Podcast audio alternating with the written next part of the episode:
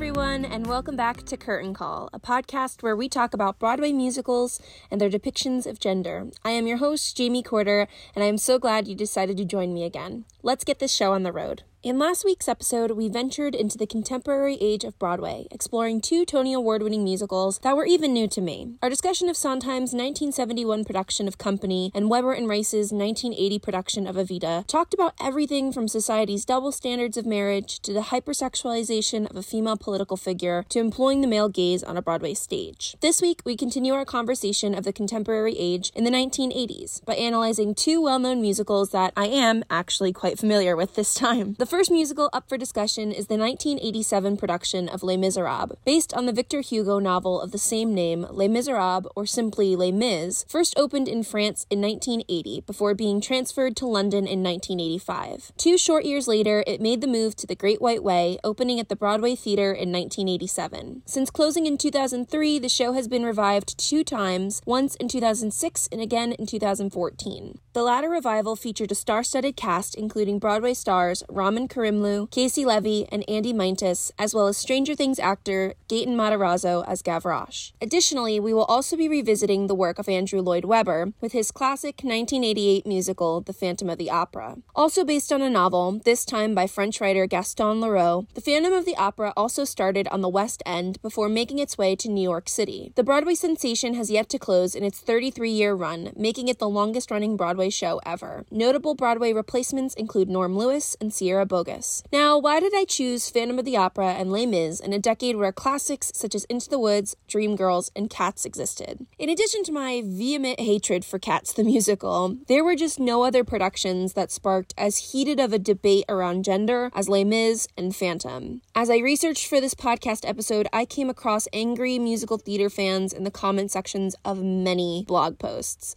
Some arguing that these musicals promote positive depictions of women, while others passionately countered all the reasons that they terribly represent women. As a general fan of both shows, I never considered either through a feminist lens, and I felt like it was time I did.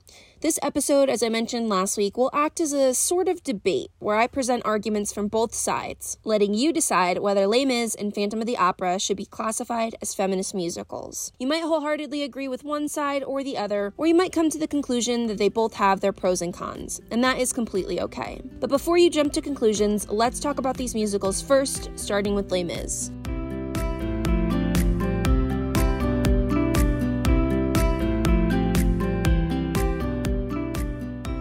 Now, I'm going to try and keep our plot recap of Les Mis as abridged as possible and mostly concentrated on the storylines of key female characters. I could bore you with an extensive retelling of the narrative, but A, I think many people, theater fans and not, are somewhat familiar with the happenings of Les Mis, and B, our discussion of gender later on is all about the women of this French tragedy. So here's what you should know. A warning, my French is very rusty, so if I mispronounce something, I am genuinely so sorry. Set in Montreuil-sur-Mer, France, in the early 1800s, the audience is first introduced to Jean Valjean, a former convict who is now a wealthy factory owner and the mayor of the small town. In his factory works a young woman named Fantine, a single mother trying to support her daughter Cosette, who is being raised by an innkeeper and his wife while she toils in the city. One day, a coworker steals a letter about Cosette from the young mother, revealing to the other workers that Fantine has a child out of wedlock. After a fight breaks out among the women, the foreman and the other workers use the incident as a pretense to fire Fantine. Come on, ladies, what happened to girls supporting girls? Anyway, Fantine is turned out to the streets. In the tear jerking number I Dreamed a Dream, she reflects on her broken dreams and about Cosette's father, who abandoned them both. Desperate for money, she sells her locket and hair. Now, if you've seen the film adaptation of this Broadway show, you'll know that Fantine also sells two of her teeth, a sacrifice she makes in the novel and the film, but not in the Broadway musical. Having nothing else to sell except herself, Fantine is unfortunately forced into sex slavery. A note for listeners remember the words sex slavery here. Fantine is not a prostitute or a sex worker, she's forced to work as a sex slave. And there is a difference, a difference I will elaborate on later. When she fights back against an abusive customer, Javert, the original guard who released Jean Valjean from prison, now a police inspector stationed in Montreuil-sur-Mer, arrives to arrest her. Valjean passes the scene and pities the woman, before realizing that Fantine was one of his workers. She blames him for her misfortunes and he is overcome with guilt, demanding Javert release her. He subsequently takes her to a hospital as she is suffering from tuberculosis. While Valjean continues to do good deeds, and Javert, still unaware that the new mayor is the convict he's been looking for for all of these years, continues his odd obsession over Valjean, Fantine deliriously dreams of Cosette in the hospital. The former inmate turned benevolent mayor comes to visit Fantine, promising to find and protect her daughter. Relieved that Cosette will be safe, Fantine succumbs to her illness and dies.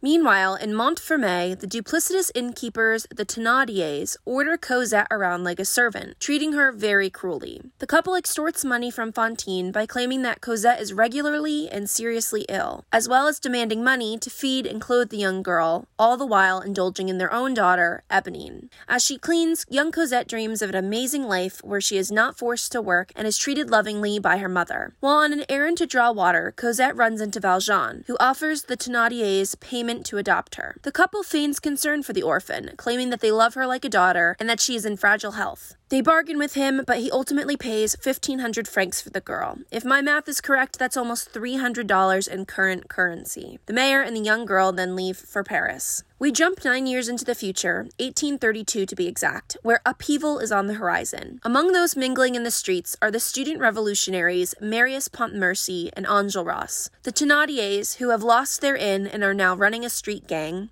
their daughter Eponine, who is now grown and in love with the oblivious Marius, as well as the streetwise young urchin Gavroche. The gang plans to con some charitable visitors, who turn out to be Valjean and Cosette, who has grown into a beautiful young woman. Amongst the squabble, Cosette runs into Marius, and the pair fall in love at first sight. Thénardier suddenly recognizes Valjean, but before they can finish the robbery, Javert, now an inspector stationed in Paris, comes to the rescue. To his chagrin, the father-daughter duo has already escaped. Meanwhile, Marius persuades Eponine to help him find Cosette. Like I said, he's pretty unobservant of his friend's evident feelings for him.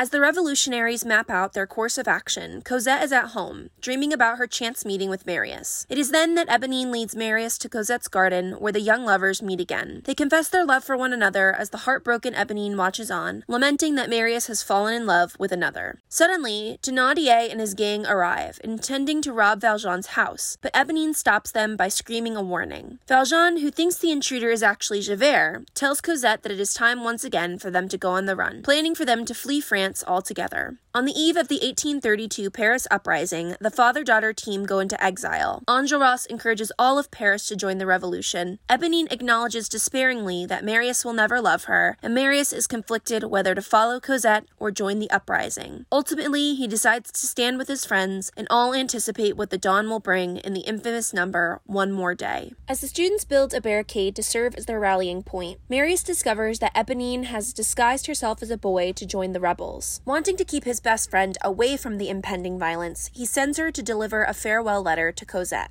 As dads do, Valjean intercepts the letter and learns about Marius and Cosette's romance. The French army tries to convince the students to surrender, but the rebels stand their ground. Javert arrives, but Gavroche quickly identifies him as a spy, and the students take him captive. Their plan is to spark a general uprising with their act of defiance, hoping that all the people of Paris will side with them and overwhelm the army. Eponine returns to find Marius, but is accidentally shot by the soldiers crossing the barricade. As Marius holds her, she assures him that she feels no pain and reveals her love for him before dying in his arms. Alright, now two of our leading ladies are dead. What's next? Disguised as a soldier, Valjean arrives at the barricade, hoping that he might protect his future son in law from being a casualty of this war. When a small battle takes place and Valjean saves Enjolras' life, the father asks the student to be the one who executes Javert. Instead, he lets him go.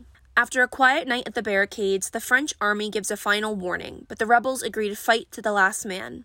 And they do just that. Everyone at the barricade is killed except for Valjean and a gravely wounded Marius, who escape into the sewers. Javert returns to the barricade, searching for Valjean amongst the bodies, but finds the open sewer grating. Valjean carries Marius through the sewers, and after collapsing momentarily, successfully brings the boy through to the exit, where Javert is waiting for him. Valjean begs Javert for one hour to bring Marius to a doctor, and Javert reluctantly agrees. If the cost of Marius's safety is his own life, Valjean will do anything to keep him alive and well for his daughter. Marius, wounded but alive, wonders who saved his life. He is reunited with Cosette, and they reaffirm their love for one another. In addition to giving the couple his blessing, Valjean confesses to Marius that he is an escaped convict and must go away because his presence endangers Cosette, making Marius promise never to tell her. A few months later, the young couple is married. At their reception, it is revealed that Valjean is the one who saved Marius's life, and the newlyweds leave to find him. At a convent, Valjean awaits his death, having nothing left to live for. The spirit of Fantine appears to him and tells him that he has been forgiven and will soon be with God. Cosette and Marius arrive to find Valjean near death, and the father thanks God for letting him live long enough to see Cosette again. Marius thanks him for saving his life. Valjean then gives Cosette a letter confessing his troubled past and the truth about her mother. As he dies, the spirits of Fantine and Eponine guide him to heaven, and they are joined by the spirits of those who died at the barricades. Now, despite my attempts to water it down, I still think that is a pretty complex plot. And imagine, that's only about 60% of what happens. The roles of Fantine, Cosette, and Eponine are coveted among young female actresses, but as we heard in the musical's recap, their overall storyline and fate aren't all that desirable. I mean, who really wants to die not even 45 minutes into the production? This is where our debate starts, by discussing the actual role of the Les Mis women, whether they should be considered lead female characters or if they are merely supporting players to their male counterparts. While many within the Broadway community adore these leading women, there are just as many that criticize them and the musical in general for promoting sexist ideals.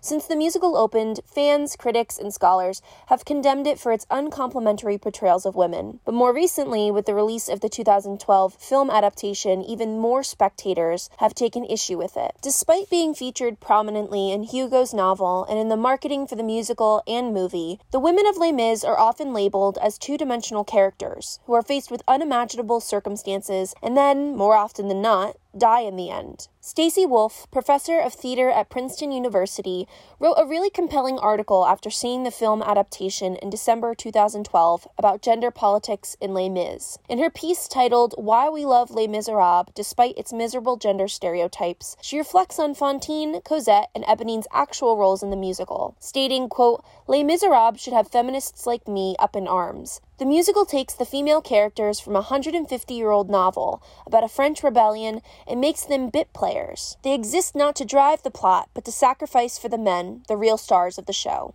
End quote. The female characters, she continues, are only there for the men to either save, pity, or forget. And while that seems like a really blunt statement to make, she is absolutely correct. First, we meet Fantine, a woman abandoned by the father of her child, used by men as a sexual object, then pitied and saved by Valjean right before she succumbs to her illness. Next, we're introduced to Cosette, who is adopted slash quote unquote saved by Valjean and then protected by Marius, her new husband. From a young age, the ingenue gets passed from one dominant male figure to the next until she is married off. And don't get me wrong, Marius seems like a lovely man. I just wish our girl had some agency, you know? Lastly, we have Eponine, the young woman who is so blinded by her love for a boy that she joins a revolution and is subsequently killed for it. I don't know about you all, but I don't think there is a man in this world that I'd be willing to go to war for. Maybe Harry Styles, but that's another story. Prior to reading Wolf's article, I never viewed these leading females in this way. To me, they were still just as important as their male counterparts, but now I find myself agreeing with Wolf. Rather than leads, the women act more as supporting characters, who are still necessary to the story, but are secondary to the men. As Wolf explains, quote, The women of Les Mis trigger the men's ethical struggles and bravery, but they don't actually do anything. Instead, they emote, propelling others into action. End quote. What frustrates me is that it's just the English version of this tale that depicts the principal female characters in this way. In the novel, original French musical, and even the film, the lovely ladies of Les Mis did not play a passive role. They were more complex, well rounded characters that didn't fall into stereotypical gender roles. As the musical evolved from France to London to New York City, songs were being cut, scenes rewritten, and some characters were greatly altered. For example, the politicized Eponine of the French production is transformed into a lovesick girl. In addition to completely revamping her character, the creative team rewrote her notorious ballad, On My Own. Originally a number about poverty and hunger, Eponine now sings about unreciprocated love. Unfortunately, Eponine is not the only female character significantly modified in the English version of the show. Cosette also undergoes alterations. Blogger Jarek Isaacs talks about this apparent change in character from book to stage slash screen in an article for The Bubble. While Cosette is still sweet and relatively naive in the novel, she has a proper personality. As he writes, quote, she is more world wise and is committed to helping the poor, so much so that she contemplates becoming a nun and devoting herself to charity. She is also more active in the novel. Rather than simply waiting for Marius to whisk her away, she actually engages with people in the world around her and wants to escape her sheltered life. End quote. In the musical, Isaacs continues, we're seeing a simplified version of Cosette, one that is so watered down that it would be a stretch to even call her a character. He even likens her to a Disney princess, so perfect and delicate that she, quote, wouldn't really be that out of place with a menagerie of talking animals. End quote. Personally, I think that it's a shame that these women, once depicted as rebellious and independent, are now reduced to side characters. But if you look at the 1980s, especially the late 1980s when Les Mis first opened, these static female characters make sense. In her article, Wolf briefly mentions that the late 1980s were not kind to ambitious women, especially in popular media. Along with film and novels, the TV industry fed into these anti feminist ideals. As Wolf writes, quote, television didn't allow single mothers to live successful, fulfilling lives. They all failed personally and professionally. End quote. If we turn our attention back to Les Mis, we realize that Fantine was not spared from this convention. She is the archetypal sacrificial mother who gives up everything for her child, yet is still beat up by life. This betrayal of single mothers is by no means positive, and I wholeheartedly advocate for narratives depicting single moms living fulfilling lives. But I don't necessarily believe that we should be so quick to dismiss Fantine's character either, because Fantine does represent the plight of many single mothers. In the United States, solo parenting continues to be commonplace among many households, and more often than not, single mothers are the ones struggling the most. According to a recent Pew Research study conducted in 2018, single mothers are almost twice as likely as fathers to be living below the poverty line. That's 3 in 10 women who must provide for their families on low wage jobs. I'll just let that sink in real quick. Now, being a single mother is hard enough when you're not worrying about your financial situation as well. Imagine having to do it all on your own, trying to balance a career to support your family, yet having a full time job means finding additional assistance. Daycare is an option if you don't have another family member to help out, but oftentimes these nurseries are expensive. If you can't afford daycare and a full time job won't fit around your family's schedule, you're left worrying about bills piling up, keeping your children and yourself fed and clothed, etc. If we condemn pieces of media like Les Mis and thus erase these characters from the big screen, single mothers, especially those living in poverty, may feel underrepresented or unseen. From a feminist perspective, I completely understand why critics and scholars are upset with the musical's depiction of Fantine. She got dealt a bad hand, like a really bad hand. But so many women in real life are also dealt poor hands and who struggle every day as single mothers. Not all of them are forced into sex slavery like Fantine, thank God, but they are still making risky choices in order to take care of their family. Instead of criticizing her character, I think it would be more beneficial to look at the positive aspects of Fantine, such as being a diligent, selfless mother despite her terrible situation. During a time when having a child out of wedlock was frowned upon, Fantine very well could have abandoned Cosette, much like her partner abandoned them both. Without this burden, I'd assume the young woman could have lived a relatively normal life, yet she owned up to her responsibilities and supported her daughter as best as she could.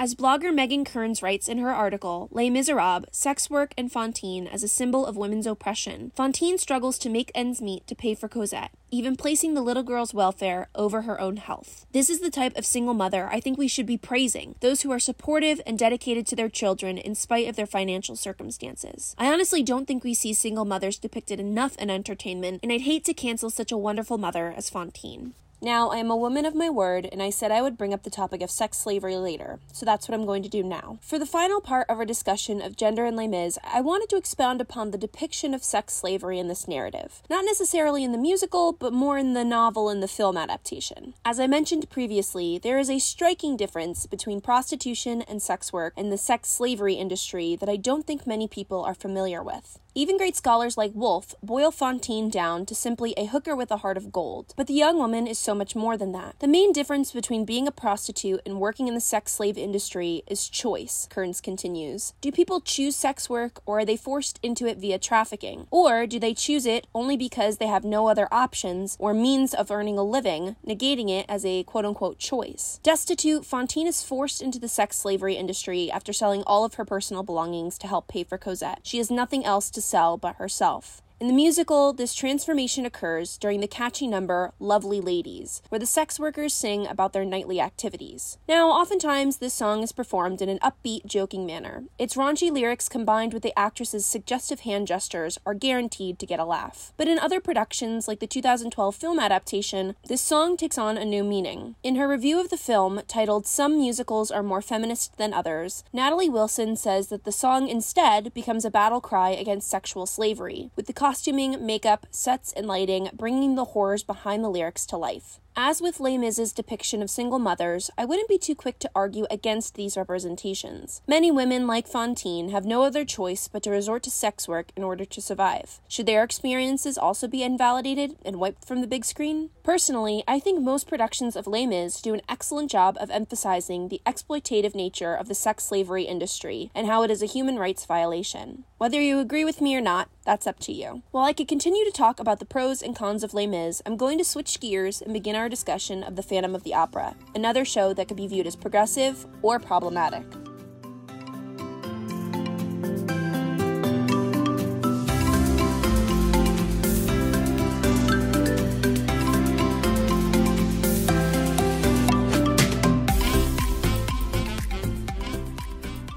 Again, I'm going to try and keep our plot recap of The Phantom of the Opera brief, but I won't be focusing on just the female leads this time, so it might be a bit longer. Damn these contemporary period pieces and their complex plots. Anyways, like Les Mis, The Phantom of the Opera is set in Paris, but this time in the late 1800s. At the Paris Opera House, the cast of a new production are rehearsing on stage when the new owners, Firmin and Andre, visit the theater. Carlotta, the opera's resident soprano prima donna, begins to perform for the men when a backdrop inexplicably falls from the overhead fly system, just barely missing her. Among the chaos, the anxious chorus girls can be heard whispering about the phantom of the opera. Management tries to downplay the incident, but Carlotta insists that accidents such as that have been happening for years now. She storms out, leaving the show. Without their star, the managers must consider canceling that evening's sold out performance. However, the opera's ballet mistress, Madame Giry, and her daughter Meg come to the rescue. They inform the men that Christine Daaé, a chorus girl, can sing Carlotta's role. Desperate, they reluctantly audition her and are surprised to discover that she is very talented. During that evening's performance, the opera's new patron, Raoul, recognizes Christine as his childhood friend. After the show, Christine confesses to Meg that the angel of music, an unseen tutor, has been the one helping her with singing lessons. Raoul pays a visit to Christine's dressing room, where he insists on taking her to dinner. Smooth, Raoul. As he leaves, Christine hears the jealous phantom's voice voice and demands he reveal himself to her. He obliges, appearing as a ghostly, partially masked face in her mirror. Believing him to be the angel of music sent by her deceased father, Christine is drawn through the mirror to the phantom. He leads her down into the shadowy sewers below the opera house, where they board a small boat and cross a lake to his secret lair. That's not creepy at all, right? Once there, the phantom explains that he has chosen Christine to sing his musical compositions. He then reveals a mirror that reflects an image of her in a wedding dress. This mirror bride gestures to Christine and she faints from shock shock. The Phantom then covers her up with his cloak and puts her on a bed to rest. The next morning, as the Phantom is composing music at his organ, Christine wakes. Overcome with curiosity, she slips behind the Phantom, lifts his mask, and beholds his grotesquely disfigured face. This enrages him, and Christine goes to run in fear. But the Phantom explains how he just wants to be loved, and Christine, moved to pity, returns the mask to the Phantom. He escorts her back above ground.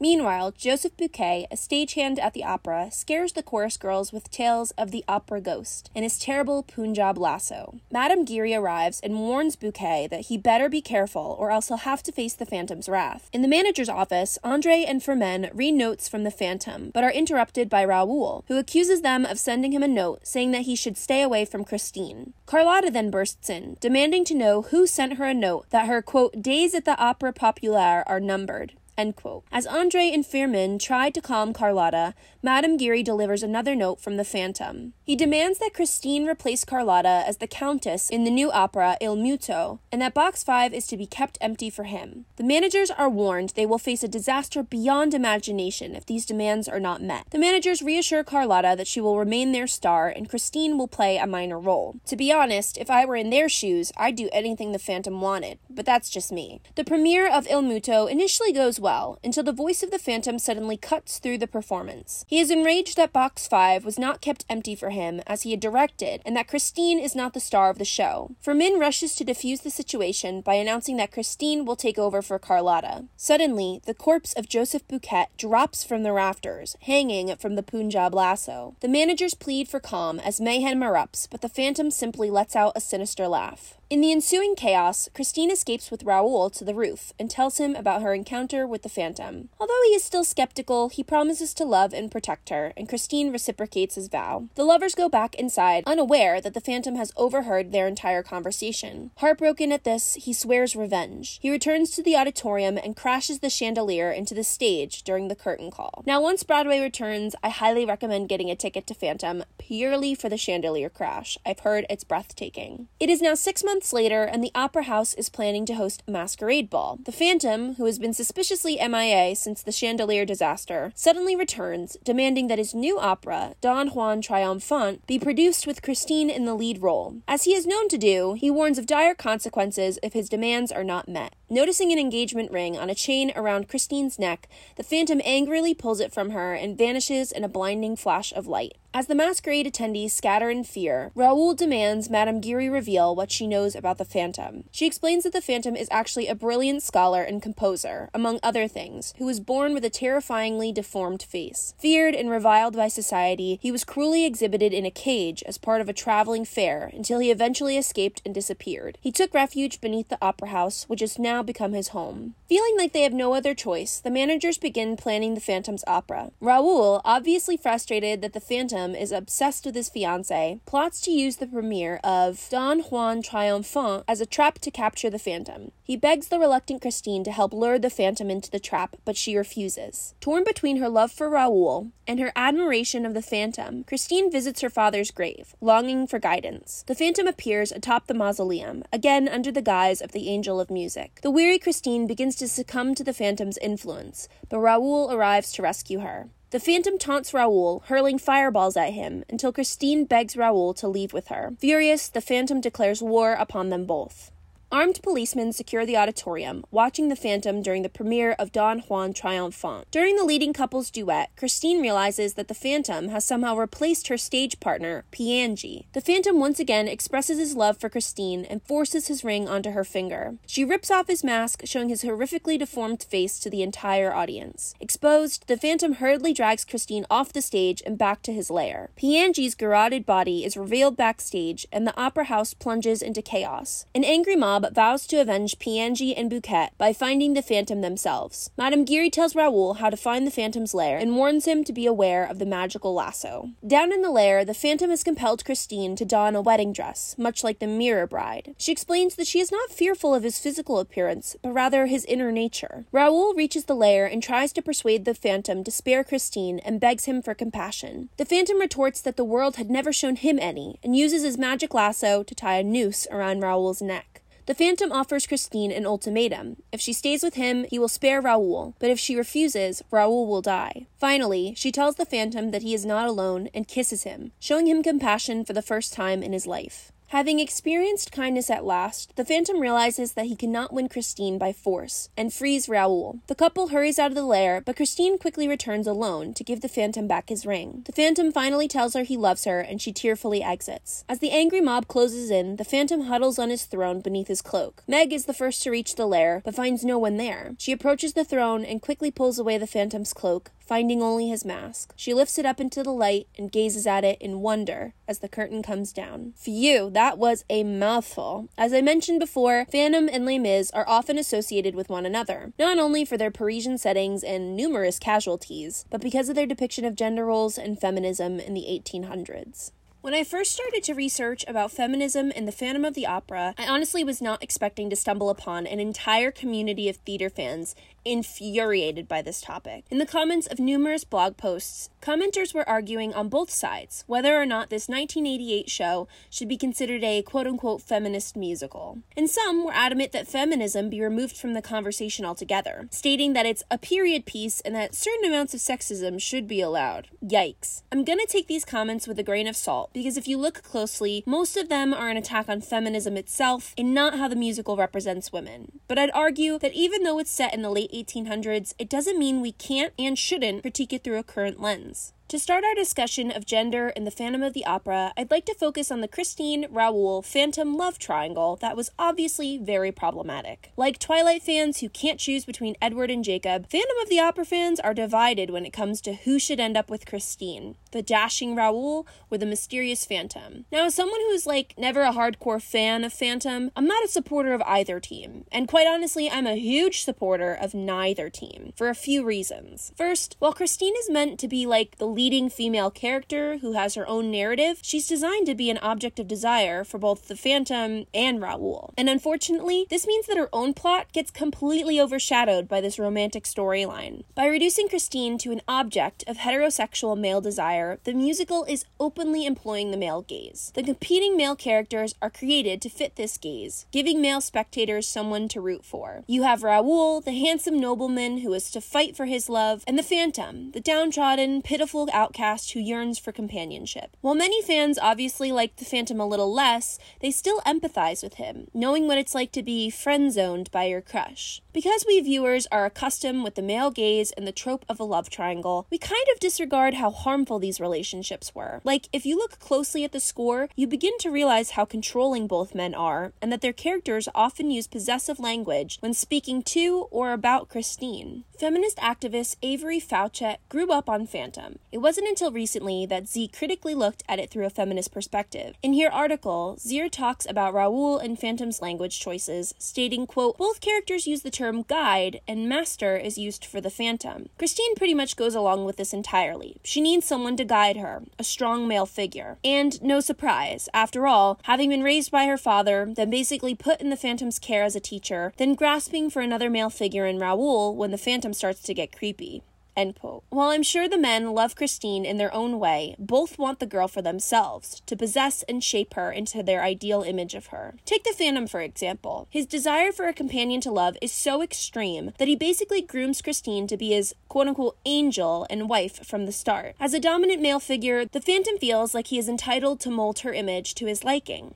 So much so that he literally makes the very creepy Mirror Bride to represent and physically control his romanticized version of her. By placing the doll in a frame slash case, the Phantom is further exhibiting his authority and containment of the girl. Now, while the Phantom's actions are far more sinister, Raoul also treats Christine to some extent like property. As Faucette mentions, Raoul simply assumes that Christine will choose him because they were childhood sweethearts.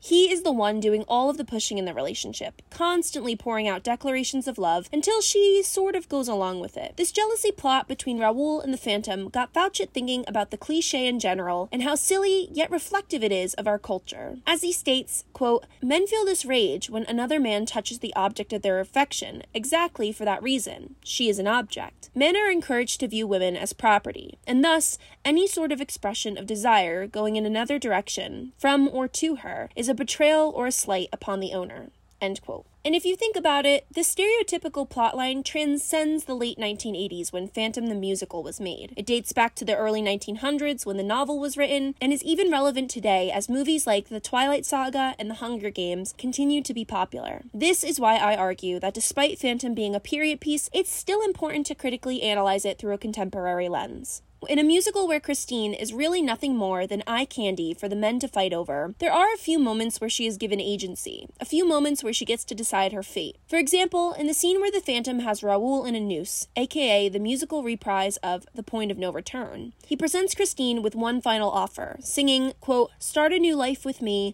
buy his freedom with your love, refuse me and send your lover to his death. This is the choice, this is the point of no return. End quote. Now, by all means, this is not a very pleasant situation to suddenly be given agency. But as scholar Patricia Drumright says in her essay, The Phantom of the Opera, Spectacular Musical or Archetypal Story, Unbearable Choices are choices nonetheless. She continues, writing, quote, and the condition of being presented with options, even entirely negative ones, by a male character allows the female figure to express some agency for herself and to have some control over her own destiny. End quote. Christine ultimately chooses the Phantom, kissing him and showing him compassion for the first time in his life. By doing so, Christine employs what Mary Ann Doane calls the masquerade strategy as a way to convince the Phantom to listen to her. The masquerade strategy, as Doane states, is a way of, quote, disarticulating male systems of viewing in which men stop looking at women as objects, but as a person instead. Christine uses her femininity not only to distract the Phantom from his own anger, but his image of her.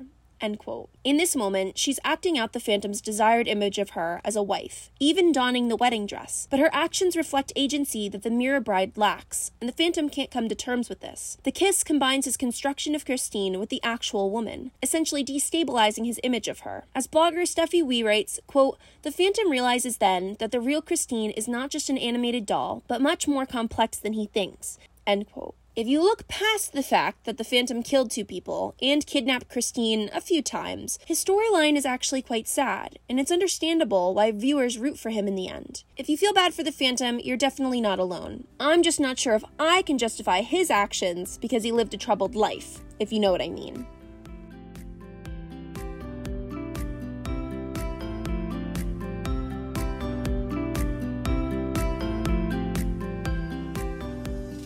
Well, that's it for this episode. What are your thoughts? Should Les Mis and Phantom of the Opera be considered feminist musicals, despite all their shortcomings? Do their redeeming qualities save the productions? Or are you on the fence and can't decide? That's a valid opinion as well, because quite honestly, that's where I stand. While I can recognize their faults, I still love to watch and sing along to them. When asked to reflect upon these productions, many musical theater fans are turned off by their many flaws and no longer feel like they can enjoy them. So the question is should we cancel our favorite forms of media because they contain problematic elements? Absolutely not. You can recognize that something is problematic and still appreciate it. What matters is that you do acknowledge it. As blogger Little Bear Schwartz writes in her article, The Feminist Dilemma of My Burning Love for Phantom of the Opera, even the most progressive pieces of entertainment can have their issues. Quote, even when the lead character is a woman, even a kick ass crime fighting one, she's often able bodied and thin. Even when a sexually liberated woman gets a happy ending, she's often white and middle class, perhaps with a sassy, kooky friend of color.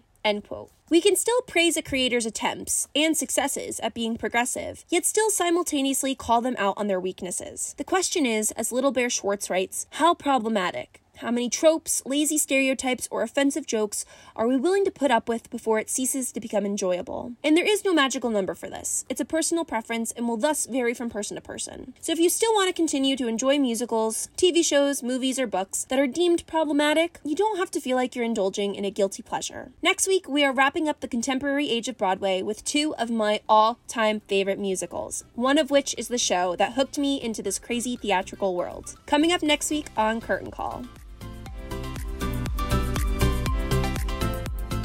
We continue our discussion of gender and Broadway musicals in the 1990s, a decade that produced some of the most prolific shows. Our conversation starts in 1992 with the zany yet heartbreaking production of Falsettos. Story needs an ending, a homosexual father with children. One bar mitzvah that is scrupulously planned.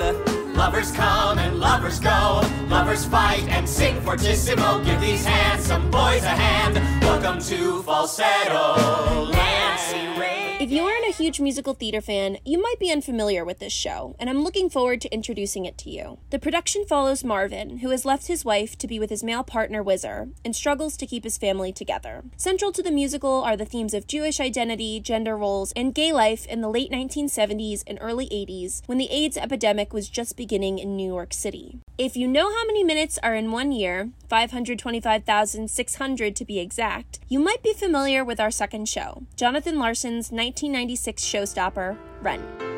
525,600 minutes. 525,000 moments so dear. 525,600 hundred minutes. How do you measure, measure a year? Rent is technically the musical that ended the contemporary age of Broadway before the industry transitioned into the modern era. The production follows a group of young, impoverished artists trying to make a living and create a life in the thriving days of the bohemian alphabet city. Also, under the shadow of the HIV and AIDS epidemic. This was one of the first musicals I was ever introduced to, and definitely ranks in my top three favorite musicals of all time. Our conversation will deviate slightly from what we've been recently talking about, as I want to discuss how important topics like sexuality, gender identity, and the AIDS epidemic were depicted on a Broadway stage. That's a wrap on today's podcast. I am your host, Jamie Corter, and thank you again for tuning into Curtain Call. Curtain Call is available through the Apple Podcasting app and Spotify. New episodes are uploaded every week. We'll see you next time.